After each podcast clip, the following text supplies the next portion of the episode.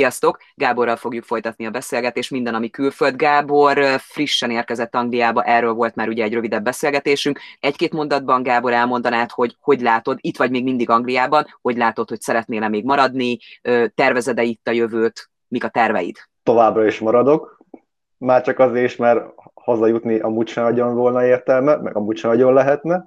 Van már bankszámlám, rendes bankszámlám. Hát a szállításon kívül akarok valami normális munkát találni, de haladgatok, szépül a kis lakásom, van már asztalom. Na, de akkor viszont úgy látod, hogy akkor tervezed a jövőt, meglátod, hogy fog alakulni, de most akkor ugye fejleszted a dolgokat, amennyire lehet, másik munkát is keresel, tehát vannak terveid itt. Igen, igen. Szuper. Jó, akkor viszont, mint ahogy az előző videóban említettünk, te azért részt vettél, ha lehet így mondani, nekivágtál egy hosszabb útnak, El Camino, magyarországi résszel kezdenénk, és majd a későbbiekben több részben akkor fogjuk ugye a többi országot érinteni. Kezdjük azzal, hogy miért is indultál ennek neki, és a magyarországi részekről meséljél nekünk, hogy mik történtek. Hú, na miért indultam el, az már magában egy hosszabb sztori, próbálom tömöríteni. Én 18-ban indultam el, és az azt megelőző 2 évben nekem elég sok szerettem halt meg. 16-ban eltemettük nagyapámat, utána legjobb barátom édesapja Attila bát is, karácsonykor anyámnak a bérma keresztlányát, Szabinát, csak 33 éves volt, rákba halt meg szegény. 17 tavasszal meg a keresztpapa halt meg, szóval az is így elég sok volt, így feldolgozni való, illetve 18-ban ilyen elég sok évforduló jött össze, akkor voltam 25, azért az mégiscsak egy ilyen mérföldkő az ember életébe, illetve akkor volt a nagymamám halálának a 10. évfordulója. Na szóval elég sok minden összejött, és így változtatni akartam az életemen, meg lejárt a szerződésem Hévízen, úgyhogy így munkahelyet felszámoltam, barátnőmmel szakítottam, és hát így elindultam bele a vakvilágba. Magyarországi szakasz. Magyarországon jelenleg 2 útvonal van, a harmadikat az gőzerővel építik a szlovén határ felé. Van a... most gyorsan akartam mondani. Camino Hungaro, az a régebbi, talán az már 10 éve megvan, az Pestről indul, ilyen Komárom, Esztergom vonalon, Győrön állt a határig, és van a Benediktus, ami Tihanyból indul, ami így a bencés apátságokat köti össze, ez a Tihany, Bakonybél, Pannonhalma, Győr. Én azon indultam végig, mert a keresztpapa az ő a bencéseknél tanult Pannonhalmán egyrészt, másrészt, mint utólag számoltunk, az egy 30 kilométerre rövidebb, az úgy a kezdésnek nem árt, meg pont arra megy, én ajkai vagyok, és a Benediktus az Ajkától egy 15 kilométerre, 10-15 kilométerre Nyirádon megy keresztül, úgyhogy így második napon be tudtunk menni drága jó anyámhoz, enni egy jót, lerakni még 3 kiló cuccot, meg átgondolni a dolgokat. És ez a 3 kiló cucc ez étel volt? Nem. Ilyen kaját is nehéz belőni, hogy amúgy mennyit kell cipelni maga, az embernek magával, nem, hanem ilyen például én ilyen, elég hamar kiderült, hogy én ilyen fabottal közlekedős gyerek vagyok, de azért vettem előre 2 ilyen nordic walkingosat, na most azt 2 napig cipeltem a hátamon, és így nem, nincs rá szükség, azt otthon hagytuk, meg egy zsákot is leraktam, meg egy... Tehát ilyen nagyon sok kis apróság, minden bőrpénztárca, azt is leraktam, illetve az egyik ilyen nagy könnyítés volt, hogy volt egy ilyen nagyon kis frankó túrás, ilyen kék színű fém flaskám, na most az ennyi volt? 16 deka, talán van az, vagy annál kevesebb, mindegy. Lényeg, hogy amikor jött velünk egy barátunk, a Viki, ő már megjárta a kaminót, és mondta, hogy minek cipeled ezt, én egy műanyag flakonnal mentem végig, úgyhogy az 1 literes fémflaskát lecseréltem 2,75 decis műanyagra, ami sokkal könnyebb volt, és gyakorlatilag végigbírta az utat, úgyhogy azóta is amúgy így túrázom, hogy, hogy azokat használom. Jó, csak már vettem újabbat. Ez így eddig egész jó, csak viszont szerintem sokan nem tudják, hogy mi az El Camino. Mondaná róla pár szót? Ez egy keresztény zarándokút. A legtöbben a francia pirineusoktól Saint-Jean-Pied-de-Portból induló francia utat nevezik El Caminónak, az egy ilyen 8-900 kilométer Santiago de Compostellába, és azon túl még az óceáni Fisztella vagy Muxiába lehet eljutni. Hát hivatalosan Szent Jakab apostol földi maradványai vannak ott. Manapság nem csak vallásos emberek, hanem tehát, aki csak egy kalandot keres, vagy aki az életét szeretné rendbe tenni. Én elég sok mindent akartam rendbe tenni, meg elég sok mindent kerestem. De amúgy az útvonalak meg behálózzák egész Európát. Tehát, hogy innen Angliából is el lehetne indulni, az rajta van a lista, hogy azt is megnézzük. De Európából is, Ausztriából is, csak mindenhol más neve van. Ausztriában Jakobsweg, sose bírtam rendesen kimondani. A franciáknál ott végig Saint-Jacques de Compostelle, véletlenül se legyen spanyolosan jellemző.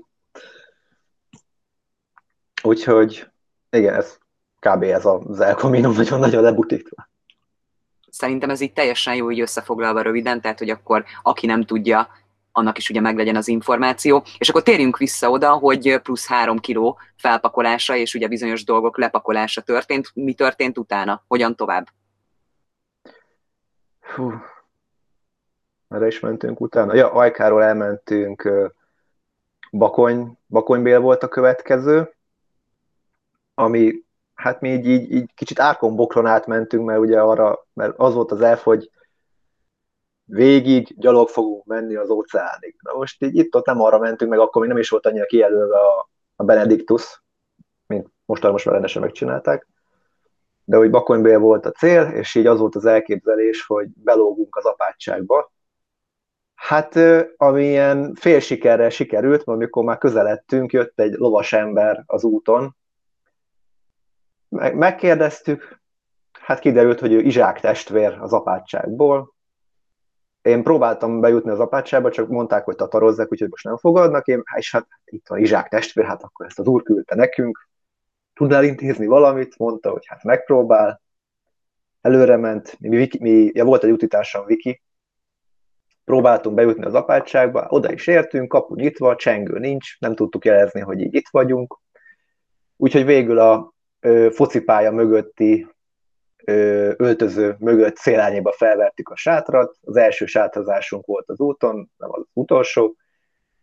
Hát Viki majd szétfagyott, kicsit féltünk is meg minden, azért ez volt április 4-én.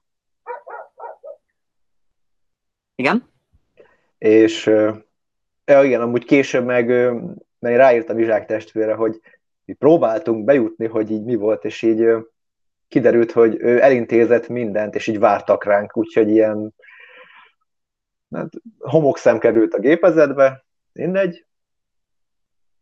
Utána Bakonybélből mi voltak vele? Bakony Szent László, ott a helyi polgármester hivatalba mentünk be pecsétért. Pecséteket akkor még viszonylag nehezen lehetett összeszedegetni, mert ugye ennek így az egyik ilyen lényeges pontja, van egy ilyen kredenciálnak nevezett zarándok útlevél, amiben gyűjtöd a pecséteket, hogy itt meg itt voltál.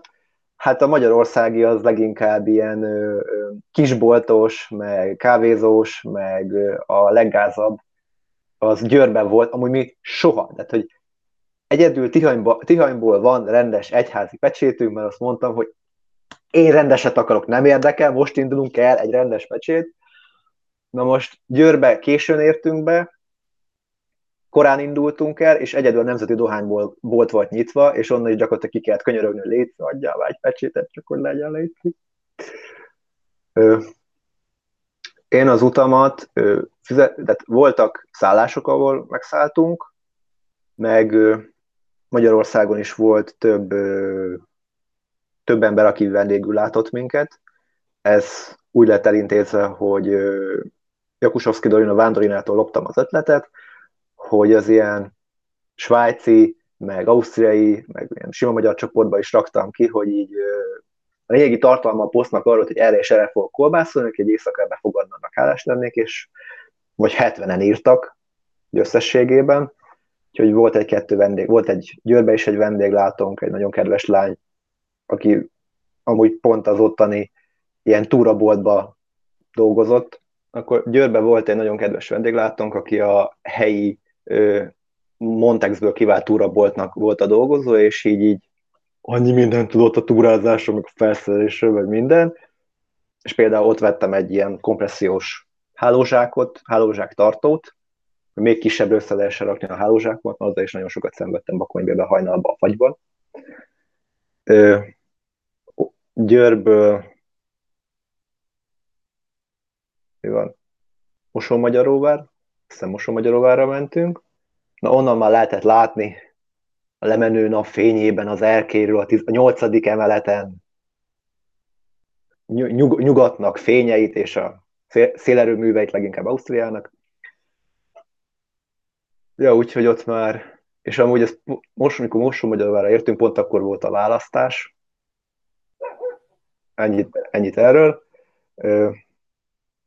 És onnan volt, onnan Rajkára mentünk, ami a papíron a vége a magyar szakasznak, vagy legalábbis lehet ilyen, aki végigjárja a magyar szakaszt, az kaphat ő is ilyen magyar komposztellát, gyakorlatilag egy ilyen oklevelet, hogy te végigmentél ezen. Nekünk én Rajkán, ott van egy nagyon szép Szent Jakab templom, az érdemes sem, meg ott van a 3200 van csak Santiagoig már vissza kilométerkő. Szegény, én nem bírtam már bemenni a templomba misére, meg kérni pecsétet, Vikit küldtem be. Vikiről azt kell tudni, hogy nagyon vékony és 150 centi, és így a pap nem akarta neki elhinni, hogy te Tihanyból jöttél idáig, de azért végül csak odaadta. Onnan a következő állomás az meg már Rajk volt, és az már tényleg az abszolút határot, végül is töltöttünk egy pihenőnapot, hogy ránk fért. Kettő meg, hogy azért így, mégis így átgondolni, hogy az már Ausztria. És ott sokat is beszélgettünk Vikivel, meg meglepődve tapasztaltuk, hogy mennyi szlovák van abban a településen. Gyakorlatilag Pozsonynak egy ilyen külső kerülete. Annyi szlovák települ oda. Mennyi idő volt így a magyarországi rész, ahogy így elindultál, tehát ahol laktál, akkor elindultál, mennyi idő telt el idáig? 10 nap, azt hiszem. De pedig akkor kifejezetten lassan is haladtunk, de hát ilyen 18-25 kilométeren többet nem mentünk, hát rajtam egy 20 kilós táska volt, Vikin volt egy 10-es, elég sokszor meg kellett állni, meg hát elég sokat is szenvedtünk, de összességében legalább jó idő volt. Engem viszont érdekelne az, hogy említetted, hogy Vikivel vágtatok neki. Hogy találkoztatok ti össze? Előtte már ismertétek egymást, és akkor azt mondtátok, hogy na, akkor mind a kettőtöknek kell egy ilyen lehetőség, egy ilyen felfedezés, hogy induljunk neki, vagy ez hogy alakult így ki? Ő még a Masszőr suliból ismertük egymást, aztán amikor így próbáltam valami utitársat szerezni, akkor mondta, hogy hát őt végül is érdekelné a dolog, csak akkor ő még a Tesco-nál dolgozott, úgyhogy kivett egy hónap szabadságot, az volt a terv, hogy Salzburgig el is lehetett volna jutni egy hónap alatt, hogy addig eljön velem, csak aztán a Bakony nem tett jót a térdének neki, úgyhogy végül csak Bécsig jött velem, és onnantól már egyedül mentem. Wow! Az kemény. És hogy érezted eddig magad? Tehát, hogyha most így a magyarországi részről beszélünk, említettél egy-két állomást, említetted, hogy az első sátolozás is itt történt. Mi az, ami az ebben az időszakban, a 10 nap alatt, mi az, amit megtanultál eddig erről az egészről, olyan értelemben, hogy mire készüljél, időjárás, mik voltak az ilyen legfontosabb, esetlegesen tanácsok másoknak, hogyha most akarnának nekivágni, például ugye Magyarországról, akkor mik azok, amiket javasolnám, mert ugye te is mondtad, hogy például kaptál tanácsot, hogy akkor milyen legyen ugye neked a kis itókát, hogyha lehet így mondani, amiben viszed magaddal az innivalódat, tehát hogy milyen olyan jó hasznos tanácsokat tudnál mondani, hogy mivel készüljenek az emberek, és mire figyeljenek oda. Hát ez most attól is függ, hogy valaki mondjuk csak spanyolba akar menni, vagy Magyarországtól akar indulni, az nem most akarjon elindulni szeptember végén. Hát ilyen... Az, hogy a Caminót, azt ezerféleképpen lehet csinálni. Tehát, hogyha valaki mondjuk elmegy Spanyolországba, ott mondjuk az infrastruktúra az nagyon jó ki van már építve, meg ott ilyen 5 meg 10 eurós emeletes ágyas szálláshelyek vannak, ott igazándiból sátorra nem feltétlenül van szükség. Nekem Spanyolban is jó volt, hogy van sátram, egyrészt, mert olyan sokan vannak Spanyolban a francia úton, hogy hát nagyon sokan rohannak, hogy egyáltalán beérjenek az áldok szállásra, és még legyen helyük. Mert Spanyolban találkoztam olyan magyarral, egy 50 éves komáromi tanárnővel, aki konkrétan 3-szor aludt az utcán, mert nem tudott odaérni. Wow. Ági az ki volt gyúrva, de ő mindig belement ilyen helyzetekbe. Nem, de... Hálózsákkal kapcsolatban például tudod, mondtad, hogy az például jó volt, hogy ilyen fűthető, hogyha lehet mondani hálózsák, tehát hogy mik voltak az ilyen kis dolgok, amiket így megtanultál. Gondolok itt például arra, hogy nekiindul az ember egy ilyen útnak, akkor a cipő mivel készüljön? Tehát, hogy ilyenekre gondolok inkább. Menjen el mindenki a Montexbe, vegye meg a baromi drága cipőt, mert én végig szívtam a Decathlonos cipővel, végig vízhajagos volt a kislábúja, de nem érdemes spórolni. Tehát, hogy én mióta hazajöttem, több pénzt költöttem túrafelszerelésre, mint amivel annak idején elindultam. Úgyhogy nem, táskából is így legyen könnyű, meg mondjuk, tehát hogy az abban, hogy túrafelszerelés szempontjából nem én vagyok az, akit leginkább lehet kérdezni. Mert tapasztalataid vannak? Hát tapasztalataim vannak, de például azt így nem tudom a kis ujjamból kivágni, hogy az Osprionnak annyira jó a szerkezete, meg olyan nem erre gondoltam, hanem tényleg azért mondom, hogy tényleg ilyenekre gondolok, és ez most lehet, hogy nagyon bután hangzik, de például, hogy hány zoknit tegyek be magamnak, hogy akkor biztos, hogy tudjak mosni is, de akkor, hogyha beázik, hogyha ilyen időjárás van, olyan időjárás van, ha kényelmetlen. Másik kérdés, az okniknál például, nem arra gondolok, hogy milyen márkát vegyünk, de hogy érdemesek kifejezetten túrazoknit venni, vagy azt mondod, hogy neki lehet úgy vágni, hogy ami neked kényelmes, és úgy érzed, és az időjárásnak megfelelő, akkor neki lehet azzal is vágni. Én ebből a saját tapasztalatomat tudom mondani, én szintén Decathlon szponzorát szinte gyakorlatilag ebben az egészben. Én ilyen Decathlon zoknit vettem, és egy másik zarándok, a Pető András, aki ugyanazt a nagyot végig csinálta, ő mondta azt a trükköt, hogy ő egy nap 2 pár zoknit használt, hogy ilyen 2 óránként kicserélte, és a hátizsákon szállítgatta addig, és ezzel kb. A vízfolyogokat ki tudta bekkelni. Nagyjából nekem is működött, csak amikor hülye voltam, és nem figyeltem, olyankor nyilván megesett a baj. Hát mennyi ruha? Spanyolba akár elmehetsz 2 pólóval is, tehát nekem volt olyan ismerősöm, aki azt mondta, hogy úgy ment végig a spanyol kaminon, hogy így volt 2 tangája, kimosta, kicsavarta, kész, megszáradt, ennyivel el tudta intézni a dolgot. Én 4 pólót vittem magammal, 4 alsógatya zokniból. Ennyi zoknim volt, nem is emlékszem már. Tehát, hogy... Nekem azt mondták, már Caminót megjártak, hogy túl sok ruhám van. Mert mondjuk én 2 nadrágot is vittem magammal. Ezt mindenkinek magának kell belőni, hogy mennyit bír el. Szerinted is sok volt, amit vittél magaddal? Így visszanézve? Nem, darabra nem volt sok, csak nem a legkönnyebb dolgok voltak, amiket vittem. Tehát maga a táska is azt hiszem 2,5 kiló volt, így visszaemlékezve. Tehát most már okosabb fejjel, de hogy azóta vettem egy olyan ultrakönnyű, egyszemélyes sátrat, amit csak Amerikából lehet beszerezni, nem is szállítanak Európára, szóval is egy kalandos történet volt, de hogy tehát hogy például, és 120 ezer forintba is került, de hogy Nem is a darabszám, hanem az, hogy nem minden, ami nálam volt végül is, azt használtam is, meg értelmes dolgokat vittem magammal, de hát, hogy Vándorina a visszaemlékezésében ott írja, hogy például vitt magával hajszárítót, és az nem tudom, az hányadik napon került ki a táskából, mert nem volt értelme cipelni, túl nehéz volt. Napelemes töltőt, az felesleges volt vinni utólag, vagy legalábbis amiért én vittem, az felesleges volt, mert a napból alig nyert valamit. Jobb, hogyha mondjuk az ember az ilyen ketyeréjéhez egy ilyen nagyobb powerbanket visz, egy ilyen 6-7 ezer milliampereset, mert speciál én a szállásokon mindig tudtam tölteni, illetve volt az, hogy beloktam a templomba, és hát ott kerestem konnektort. Ez is egy megoldás? Lesznek majd, Ausztriában jó sztorik vannak amúgy. Viszont engem az érdekelne még ilyen szempontból, mondom, ezt ugye te már végigcsináltad, tehát én azért kérdezek olyanokat, amit még sokan nem csináltuk ezt végig, és lehet, hogy sokan nem is fogjuk végigcsinálni, de például, hogy fogtad magadat, fölvettél egy cipőt, és elindultál a cipő szempontjából, lehet így mondani, hogy egy cipővel nekivágtál, vagy volt gumicsizma nálad, ilyen cipő, olyan cipő?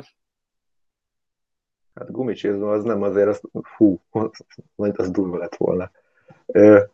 Nem, én itthon már vettem 2 bakancsot. Decathlon vagyunk? Decathlonos? Hát persze. Bárcsak mondanám, hogy ez fizetett tartalom, de sajnos nem fizettek. Nem. Igen, egy túra, tehát volt a bakancs, volt egy szandálom, meg még egy ilyen tangapapucsot vittem magammal a szállásokon, ugye tudjak fürödni meg minden. És a második bakancsomat, meg kb. Azt lőttem, hogy ez ilyen Svájc, ilyen Genfig elmegyek egy bakancsal, nagyjából jól is belőttem ezt, és a második bakancsomat azt a Svájcban él nekem egy unokatestvérem, ő azt utánam hozta. Úgyhogy nekem nem kellett ott helybe vennem, szerencsére. Magyarországon belül melyik volt a legnehezebb rész, hogyha lehet így mondani, akár időjárás szempontjából, tehát ugye ami nem egy átlagos, de neked tapasztalat szerint melyik volt az a rész Magyarországból, ahol esetleg az időjárás miatt nehezebb volt az egész, vagy maga a hely miatt nehezebb volt a túrát csinálni, vagy mondjuk te nem voltál éppen annyira toppon, és úgy érezted, hogy akkor ezt nem szeretnéd, tehát ilyenre gondolok. Hát utólag visszatekintve amúgy, mint kiderült, Magyarországon az első nap volt a legnehezebb, mert nem tudom, 2 vagy 3 nappal korábban szétázott minden, szóval Tihanyban még az apátságtól, a belsőtől keresztül a sárdagasztásból kivergődtünk, meg végig ilyen 20-30 km/h szélfúj, de hogy így akkor fáztam a legjobban, de 2 sapkát, meg a csősállat, mindent a fejemre vettem. Úgyhogy ja, igazándiból az első nap volt a legrosszabb, de hogy amúgy Magyarország, hát jó, meg a Bakony az is olyan, hogy ott is azért így lehet jókat mászkálni, meg ott azért vannak szintkülönbségek, de amúgy nem mondanám nehéznek a magyar szakaszt, a Benediktust. Főleg, hogy Pannonhalmától meg már ott a Kisalföldön vagyunk, de hát hótlapos az egész. Akkor említetted, hogy így volt lehetőség arra, hogy befogadtak titeket, volt hol aludni, vagy ugye szállást vettetek úgy mondván igénybe. Magyarországon melyik volt a jellemzőbb? Hát inkább a szállás, de ez inkább csak azért, mert hát ilyen kisebb falvakon megy keresztül az út, tehát hogy ahol ugye Győr, meg Komárom, ami azért nagyobb város, ott volt, aki így visszaírt, de ilyen kisebb falvakban ott szállást találtunk, illetve ugye felvertük a sátrat. Mi volt a Nagyvázsony? A Nagyvázsony volt az, amit először, ahol az volt a terve eredetileg, az az első éjszaka volt, ahol így van ott egy ilyen templom, egy ilyen apátságnak a romjai, hogy ott akartuk felverni a sátrat, aztán mert nem találtam szállást, azt a Viki mondta, hogy valamint egy turista szálló. Igen, beszélek velük. És ketten voltunk az egész turista szállón, úgyhogy gyakorlatilag ilyen luxus, hatalmas szobánk volt. 3000 forintért, úgyhogy amúgy azóta már 3-szor voltam azon helyen, mert volt jó. Hát inkább a fizetőszállások, de azért Magyarországon is azért lehet, meg amúgy el akar valaki indulni ezen, a Saint-Jacques baráti körnek a honlapjára fel lehet menni, és ott van egy lista is amúgy a településekről, amin állt, és ott milyen szállások vannak, meg milyen árakkal dolgoznak. Még egy utolsó kérdésem lenne ezzel kapcsolatban. Eldöntötted, hogy akkor nekivágsz ennek a dolognak? Mennyi idő volt a felkészülés? Vagy azt mondtad, hogy eldöntötted, és kb. Másnap elindultál? Vagy tényleg komolyan, nem csak a szállások szempontjából, hanem tényleg elkezdted tervezni? Mennyi idő volt ez, hogyha ilyen hosszan tervezted? Hát én 2 évig voltam lenn Hévízen, és kb. Egy ilyen fél év után már unalmassá vált a település. Úgyhogy ez 16-17... Hát talán ilyen 2016 vége felé szerintem akkor fogalmazódott meg a dolog, hogy én ezt szeretném. És utána ugye elkezdtem konkrétan erre gyűjteni, elég sokat dolgoztam pluszban a munkám mellett. Meg ugye gyűjtöttem az infókat, voltam fenn, tehát vannak ezek az ilyen úgymond híresebb zarándokok, mint a Vándorina, Pizi Peti, a Pető Andi, akik ezen végigmentek, és hát velük találkoztam, meg felvettem velük a kapcsolatot, hogy így a tapasztalataik segítsenek nekem. Hát ja, akkor végül is egy ilyen 1,5-1 év volt, amit hát inkább az információ, meg a pénzgyűjtés mondanám, mert igazándiból az a baj, hogy fizikailag, tehát a nagy Camino útra, tehát hogy Magyarországra akarsz menni Spanyolba, erre egy felkészülő, úgymond edzőtábor van, hogyha elmész Spanyolba és a kisebb Caminót megcsinálod előtte, amit általában szoktak csinálni, csak én vagyok ilyen elborult elmélyű, hogy én egyből nekem a nagy kellett, mert hogy nem igazán lehet erre szerintem munka mellett edzeni normálisan, mert hogy most így te húzod a 8 órádat, és most akkor te most fel fogsz kapni egy 20 kilós táskát, és mész 20 kilométert vele, az nem reális. Ha hétvégén te mész valamennyit, az se reális, mert az nem az, hogy minden nap mész annyit, az a nagy döggel. Úgyhogy amikor én lejárt a szerződésem, és utána hazajöttem, akkor még volt egy 1,5 hónapom az indulásig, akkor itt így Ajka környékén próbáltam a táska súlyát szokni, meg minden, de hogy nem, tehát hogy én technikailag úgy indultam neki ennek, hogy nekem nincs semmilyen Gerecse 50, vagy ilyen előtörténetem. Hát aztán szépen hozzá is idomultam a történethez. A Magyarországon ez a 18-25 kilométerek voltak, mire odaértem Spanyolba, meg 56 kilométer lett a rekordom. Wow. De akkor viszont ebben a beszélgetésben eljutottunk Magyarország határáig, és akkor hamarosan folytatjuk. Nagyon szépen köszönöm, és hamarosan akkor jelentkezünk a következő állomással, a következő országgal pontosabban. Sziasztok, szia Gábor, köszönöm szépen! Szia!